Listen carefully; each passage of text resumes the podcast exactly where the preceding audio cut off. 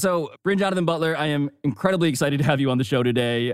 We have so much to unpack, but I just want to start with the scene that happened on September twentieth, because this scene was just shocking to this entire world that you know so well. And so if you were to turn on your computer and were to witness what was happening live in real time, what would you have seen?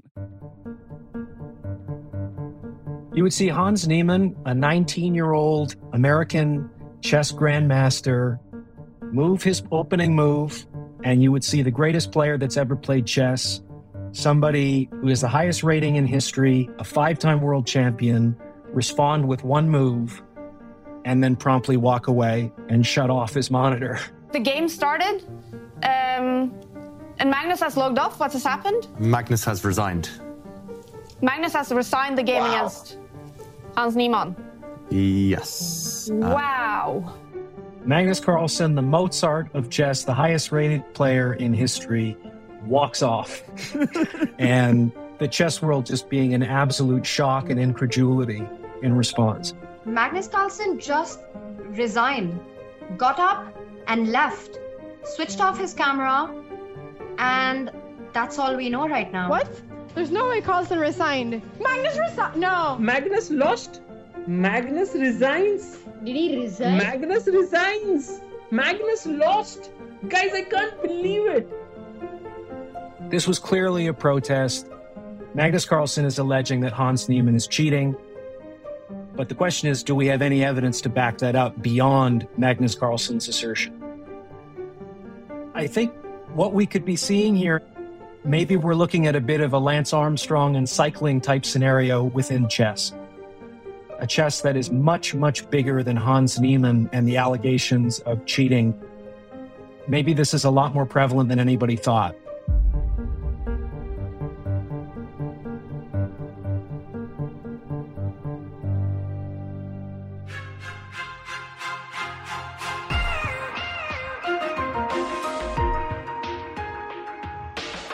The game of chess is on fire right now, and I mean that actually in two different but related ways. I mean it first in the sense that there has been a massive boom in just normies playing online chess, especially at the website chess dot com, ever since the pandemic, an overall surge in interest that hasn't been seen since Bobby Fischer, like fifty years ago. But I also mean this in the sense that the game's greatest grandmaster, Magnus Carlsen, is currently sounding every available alarm about a massive ongoing cheating scandal, burning bridges and sparking serious investigations, including one chess dot com investigation publicized by the Wall Street Journal yesterday that just poured even more gasoline on these flames. So today, we ask Bryn Jonathan Butler, the man who literally wrote the book on Magnus Carlsen, to explain these characters and their controversy, and whether chess itself has already lost. I'm Pablo Torre. It's Wednesday, October fifth. This is E S P N Daily.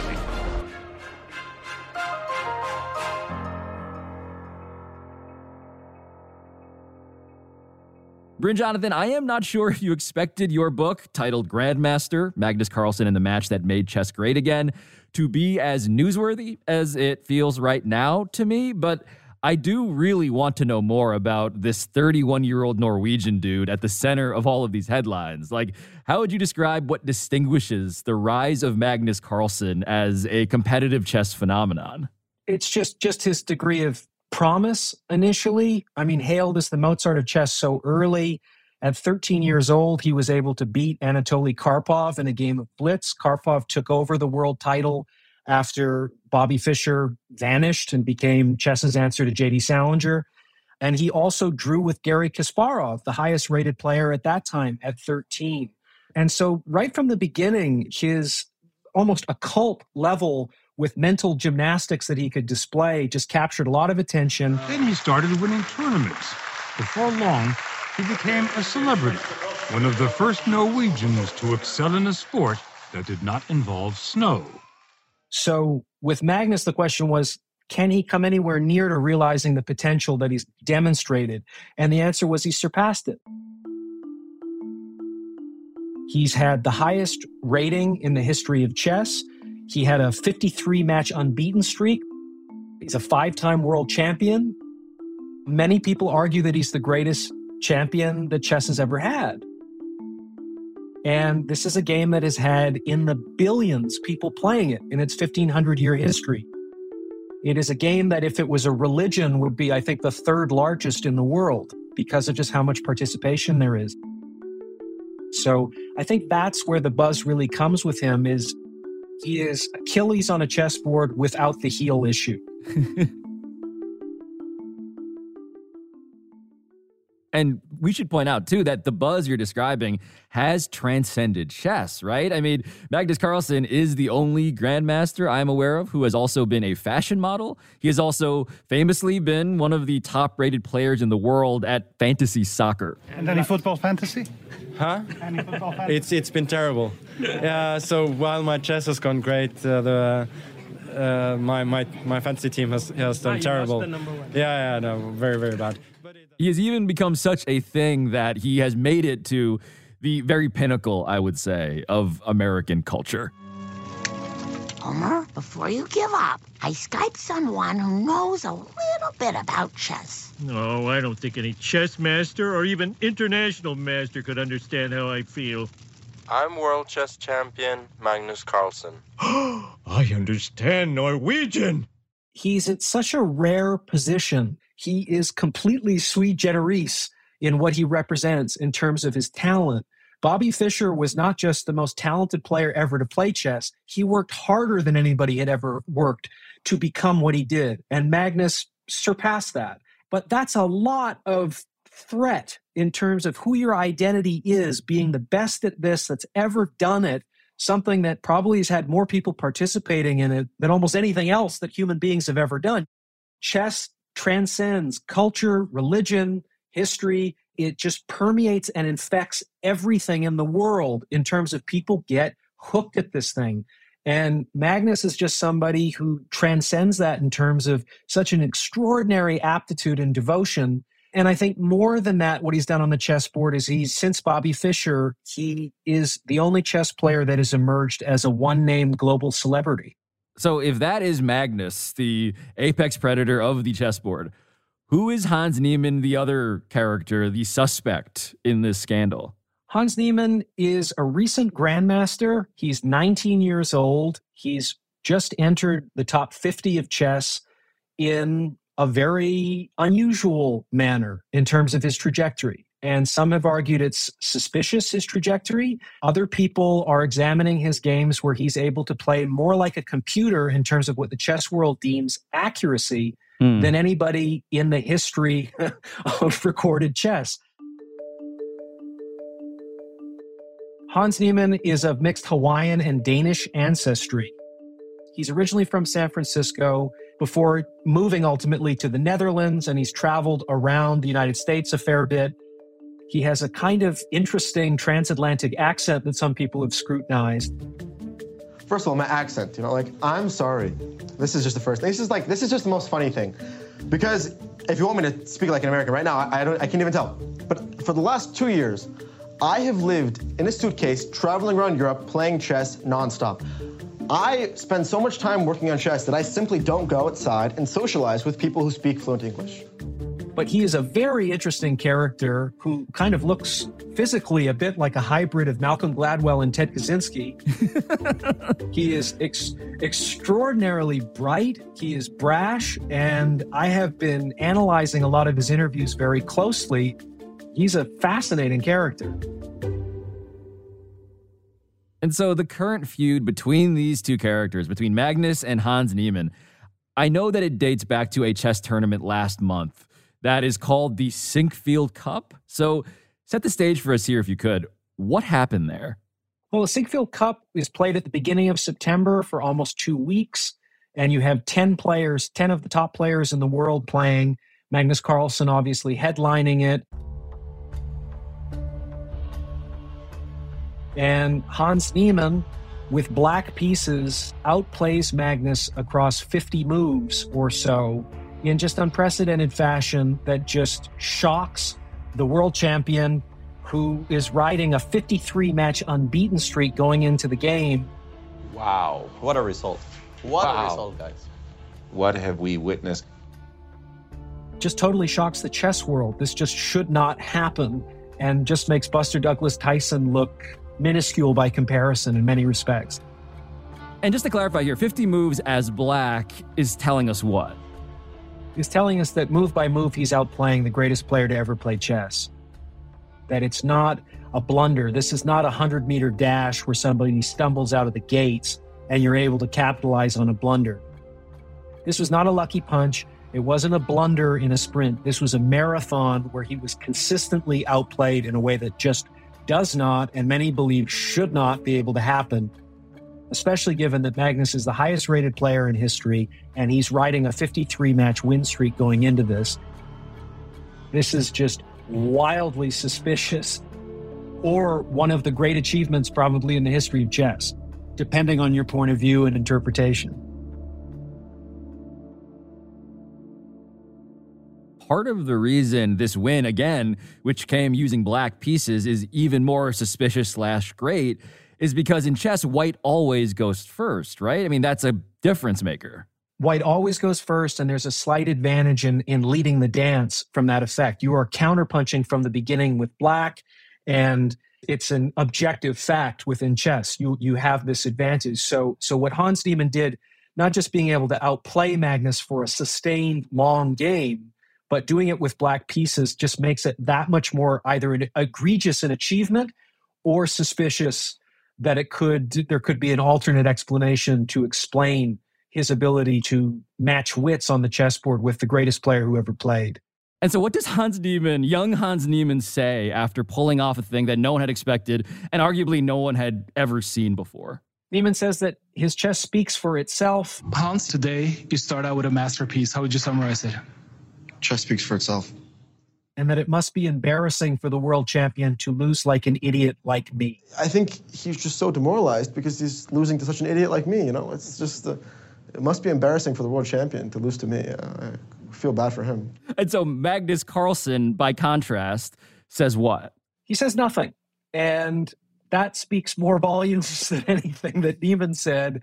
And immediately, the chess world, and then beyond the chess world, goes into overdrive trying to interpret his silence and fill it in. Right, and, and they get a massive clue when Magnus, instead of saying something, he does decide to tweet something. Yeah, and the tweet is very pregnant with meaning that I think everybody pretty clearly infers its meaning, that he is highly suspicious of the nature of this defeat that he has suffered. Yeah, it's the Jose Mourinho meme slash video where the all-time great soccer manager says, I prefer really not to um, not to speak. If I speak, I am in, in big trouble. In big trouble. And I don't want to be in big trouble. Yes. Uh, again, the implications couldn't be clearer where Magnus is going. I don't think it takes a grandmaster to interpret where he's headed. Which does bring us back to where we started this show, with Magnus Carlsen resigning after exactly one move in that online match against Hans Niemann, which happened just a couple weeks after Hans Niemann beat him in person, as we just discussed. And so all of this pretty obviously felt like Magnus was trying to make some larger statement. But just last week, Magnus decided to release an actual statement, finally. And that said what? Well, the cliff notes of it would be that he says, I believe that Niemann has cheated more and more recently than he has publicly admitted.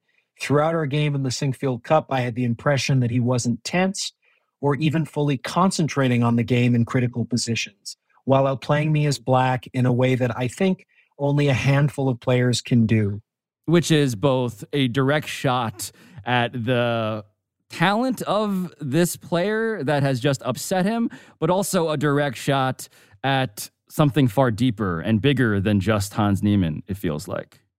Far bigger, and it might have implications even well beyond Niemann and any allegation of him cheating here. It might speak to how widespread is there with cheating, and does chess need its answer to the Mitchell report in terms of delving deeper into this issue?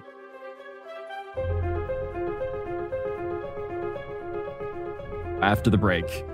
How to allegedly cheat the best chess players in the world and almost get away with it.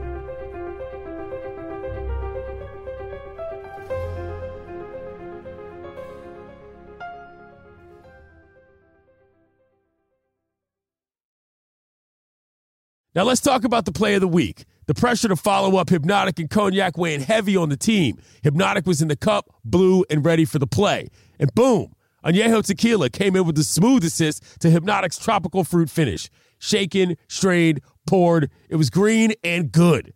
The playmaking splash shifted the tempo. Another great cocktail from the Hypnotic team. Every season is Hypnotic and Tequila season. Hypnotic Liqueur, Bardstown, Kentucky. seventeen percent alcohol by volume. Hypnotic reminds you to think wisely, drink wisely.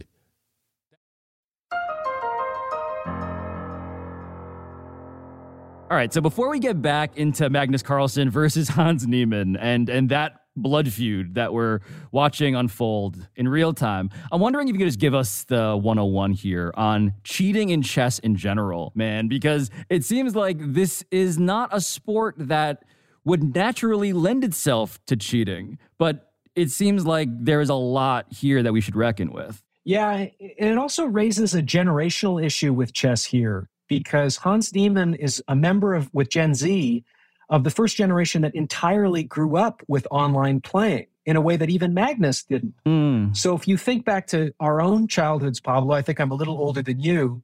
How many of us were playing video games where we looked for the assistance of cheat codes yes. in order to, to beat some of these games, to get a little further or get some additional fun? Um, chess does open itself up to this. Gary Kasparov being defeated by Deep Blue, I B M's supercomputer, was the biggest event in internet history. Meet Deep Blue. Built by I B M Research, this combination of specialized technology and high-speed supercomputer is the future. On February tenth in Philadelphia, human world champion Gary Kasparov and computer world champion Deep Blue face off in an historic event, the A C M Chess Challenge.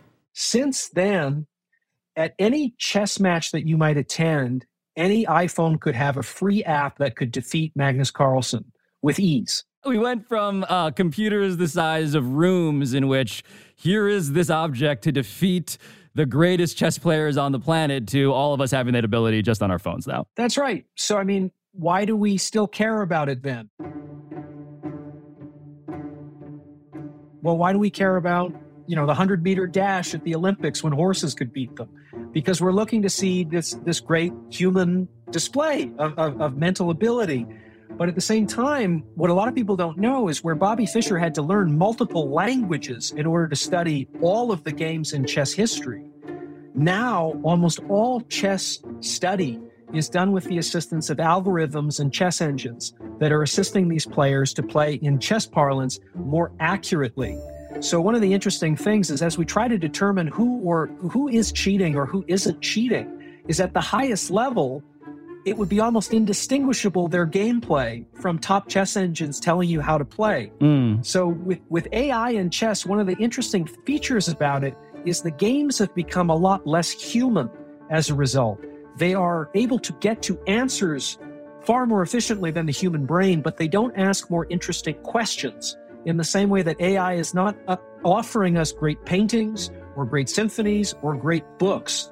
But in terms of chess and getting to the bottom of solving this game, they're infinitely ahead of where we are at, with, with you know, the evolution of the human brain mm. in terms of solving the unfathomable equation of, of the permutations of chess. So from, from a layman point of view, chess to me has gotten a lot less beautiful than it, than it did under some of the chess greats like Bobby Fischer and Jose Capablanca and uh, Paul Morphy. But it is played at a higher level now. It, it, it's gotten it's gotten more optimized. It's exactly right. We've gotten we've gotten closer and closer, asymptotically closer to perfection at the cost of the human element in some regard. That is right. And one of the more suspicious or inspiring elements of Hans Niemann is there are some games that he has played where he is playing almost identically to a computer across forty or fifty moves. So you have to wonder, as I think we had wondered with Mark McGwire and Sammy Sosa, or Lance Armstrong coming back from cancer yeah. and being even better when the sport is is purportedly drug-free. Is a miracle possible, or or are we looking at something that suggests and portends a far darker implication? But look, when we're kids growing up, man, right? Up, up, down, down, left, right, left, right, B A, select, start is how you cheat. How do you cheat, though, in a chess tournament? Like, how do you pull it off? How do you get the performance-enhancing drugs into your system, as it were? Well, for starters, I would prefer with the double zero zero seven three seven three five nine six three to get to Mike Tyson as far as my cheat codes. In chess, what I would say is we have heard allegations of shoes somehow assisting people. We've heard coaches that are positioning themselves to offer a kind of interpretive dance manner of what move to make or not make. There is bathroom gate that happened very famously in chess. You know, these guys go to a bathroom where they're hoping they have as much privacy as they can possibly secure and consult their phone. Chess grandmaster Igors Rouses has been accused of using his phone in a toilet to cheat in a massive scandal that has shocked the entire chess world. There is a David Blaine component to what's going on with Hans Niemann, where there has been considerable speculation about cheating in chess. Evidence has ultimately been shown. So the question here is, we haven't found it. Has there been successful misdirection? We don't know, but he's demonstrating things that we've never seen before. He was not on a path to be as good as he is now. So it just depends. I mean, Lance Armstrong used to say after he would win the Tour de France, "I feel sorry for people who can't believe in this miracle." Niemann is asking the same question with what he's achieved. So you mentioned shoes. How do shoes figure into cheating here? In two thousand thirteen, a player named Borislav Ivanov was caught cheating with shoes that that had a kind of device that was alerting him through, I think, some form of Morse code in terms of pressure that was applied to his feet that he was interpreting, which moves to make or not make. So, I mean, it just gets into a kind of like Inspector Gadget or nineteen fifties James Bond kind of magical devices to transmit the the necessary information. But it, it's become so surreal and just comical.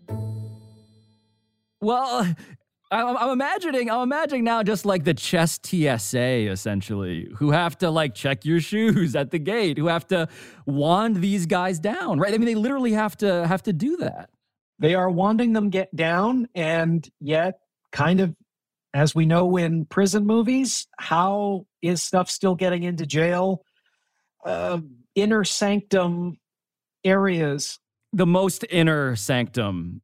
Yeah, now we're at the part of the story where my urologist dad ended up texting me about whether there could be scans and x-rays of Hans Niemann involved to prove a theory that has proliferated across the internet, true or false. And this theory, which I need you to help me explain here, involves his anal cavity. Yeah, it's very straightforward and, and I think inspiring in terms of ingenuity, which is the allegation is that he's using wireless anal beads that somehow aptly vibrate correct moves for Niemann to interpret. Yeah, I just want to congratulate myself here on the restraint I am using to not make approximately one million jokes. I don't think we've really seen the potential for, for anal beads beyond uh, the therapeutic.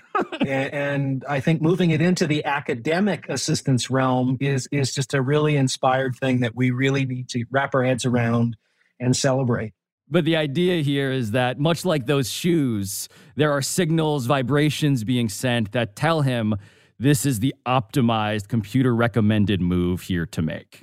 That's right. Not being facetious. Yeah, the idea is that he's getting messages through vibrations that he's interpreting correctly, a kind of um, physical Morse code vibration that he's interpreting. That, at least, is the conspiracy theory. And we don't have proof of it. It's dividing a lot of people. But we have no physical evidence at this point that he's actually cheated.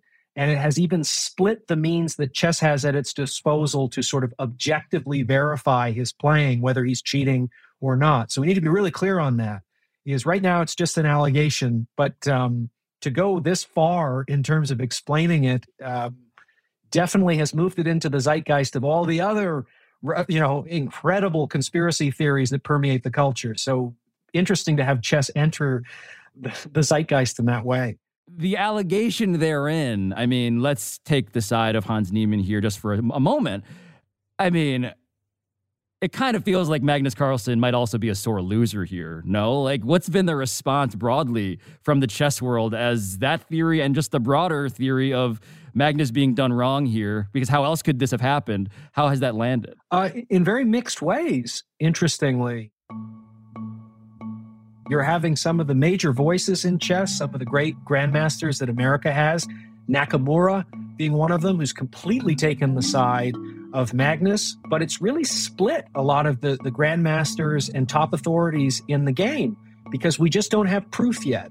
So it just stands as an allegation. Um, as I say, you can interpret Niemann's level of play as something astonishingly inspiring or deeply suspicious. I'm inclined to look back at other, other sports when similar allegations were levied about assistance. Basically, they all bore out that there was cheating. Miracles are just not really happening in sports in this variety. As I say, a lucky, a lucky punch, a blunder during a sprint. These things happen, but there has been nothing like what Hans Niemann has achieved in terms of his level of play against this caliber of opponent, which is unprecedented. So, I mean, are we are we being pessimistic or are we being realistic? Um And it's interesting that so far chess has not been able to objectively uncover any elements of cheating at this point, beyond just how astonishing an achievement it stands out to be. Coming up, Hans Niemann's astonishing history takes center stage.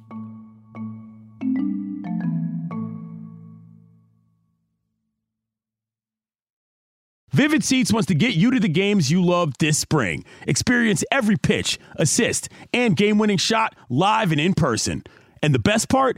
Each transaction is a step toward a free eleventh ticket with Vivid Seats rewards. Score unbeatable perks like free tickets, surprise seat upgrades, and annual birthday deals. As the official ticketing partner of E S P N, Vivid Seats is offering you twenty dollars off your first two hundred dollars ticket purchase with code DAILY. That's code DAILY. Visit vivid seats dot com or download the app today. Vivid Seats. Experience it live. Delicious meat, nutritious. In the snack that packs a real protein punch, Wonderful Pistachios, one of the highest protein nuts out there. Each one-ounce serving has six grams of protein, giving you over ten percent of your daily value. Trust me, I've been eating them like there's no tomorrow all week. Wonderful Pistachios also come in a variety of flavors and sizes, perfect for enjoying with your family and friends or taking them with you on the go. And you, like me, are on the go a lot. Taking the kids to school, hopping from meeting to meeting, shopping for groceries, whatever it may be. Well, the good news is not only are Wonderful Pistachios a complete protein providing all nine essential amino acids, they're also great for all your adventures. So whether you're a pistachio purist who loves cracking open every nut or you prefer the convenience of no-shells pistachios, Wonderful Pistachios has got you covered. Grab Wonderful Pistachios and elevate your snack game today. Visit wonderful pistachios dot com to learn more.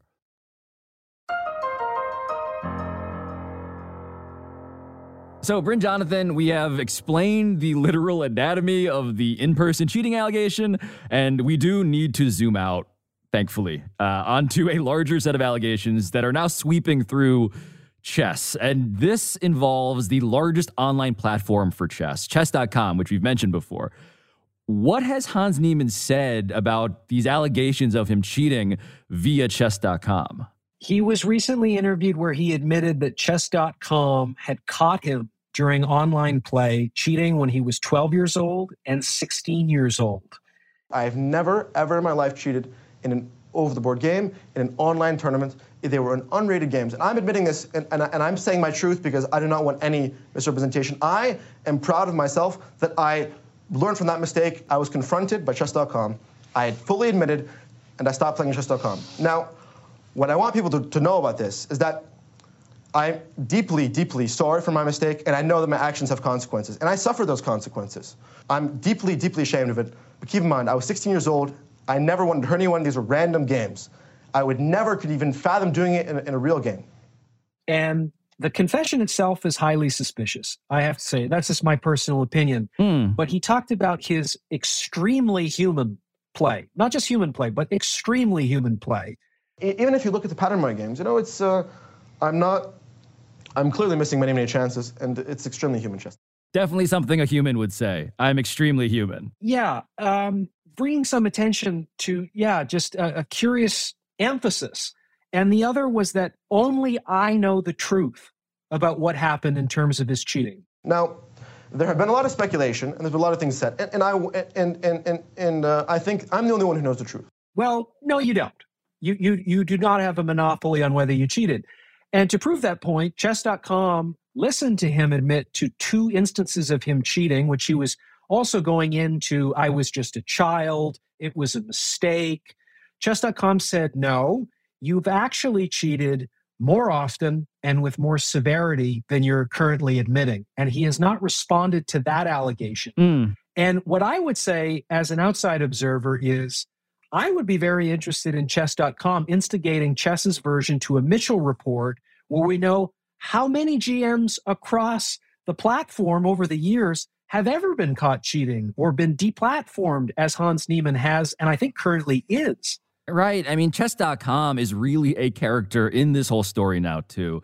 And yesterday, just yesterday, to your point, the Wall Street Journal reported the results of chess dot com's internal investigation into Hans Niemann. And what they found was that he had cheated not two times as a kid, as he had claimed, but more than one hundred times in online matches, including matches where money was at stake. And so we should also point out here, in the interest of full disclosure, that chess dot com is also buying a chess app started by Magnus Carlsen for eighty-three million dollars, reportedly. And they claim that he has no influence over its investigations. And to be clear, by the way, there were also no findings about cheating in in-person matches, like the match that started all of this with Magnus Carlsen.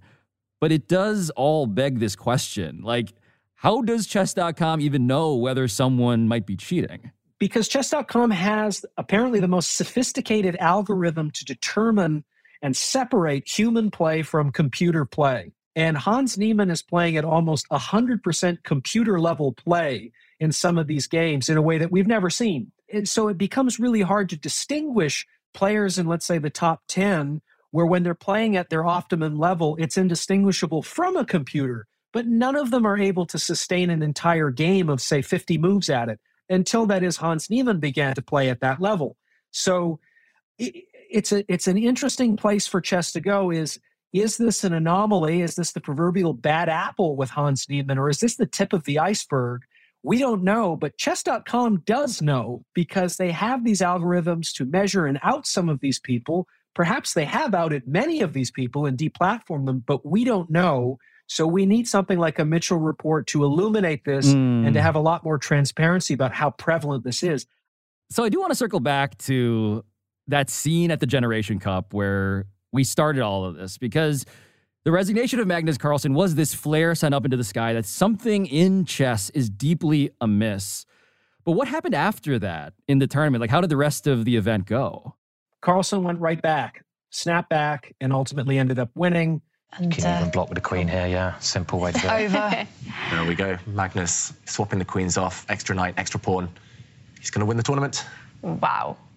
And, and there it is. It's over. Arjun Erigaisy resigns, facing an impossible world number one, Magnus Carlsen, with a slight smile there. So the, the apex predator has maintained his ranking, but yeah, it, it, it just has sent shockwaves. I mean, I've never seen... Ch- this is being talked about far more than him winning the World Chess Championships that I covered in two thousand sixteen. So that, that's an interesting statement on what chess represents to the culture, is that cheating is far more interesting than dominance. And so what does this do at the very end here? We speak of chess as this metaphor for what it means to be clever, for what it means to think several steps ahead. What does this do for you as a writer now as you consider that evolving dynamic? I mean, I guess that chess, we have to appreciate it as a tragedy more, more than anything else. And the tragedy is a very human tragedy with the assistance of a machine. But the only reason the machine is brought in is a very human compulsion to just that progress is never kept in check. And to, to be the best, these are the kind of people that you're going to attract. And we see it in any other arena of ambition. Why should chess be any different? Bryn Jonathan Butler, thank you for being extremely human on E S P N Daily. It's what I'm good at. Thank you so much for having me on. I'm Pablo Torre. This has been E S P N Daily. And I'll talk to you tomorrow.